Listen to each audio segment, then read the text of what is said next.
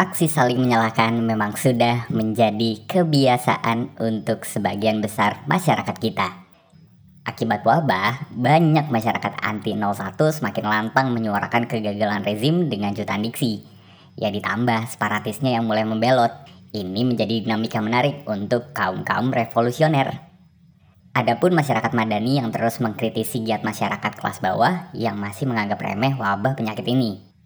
Ya maklum, hidup di kota kadang membuat kita lupa kondisi nyata di pedesaan.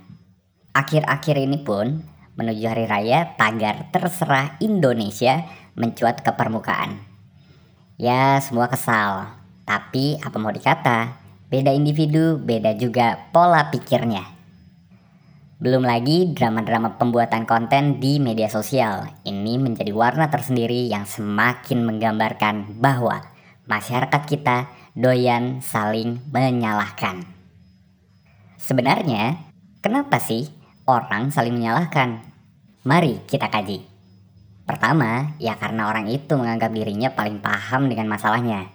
Perihal solusi, ya tanyain aja langsung sama orangnya. Kedua, karena itulah salah satu cara mempertahankan opini diri atau melampiaskan kekesalan pada orang lain. Ketiga, karena kelompok. Kalau yang lain nggak ngomong, ya dia mungkin akan tetap diam. Atau mungkin malah bikin akun anonim, terus disundul sendiri deh. Ya intinya kalau kita merasa paling, tolonglah orang yang nggak paham.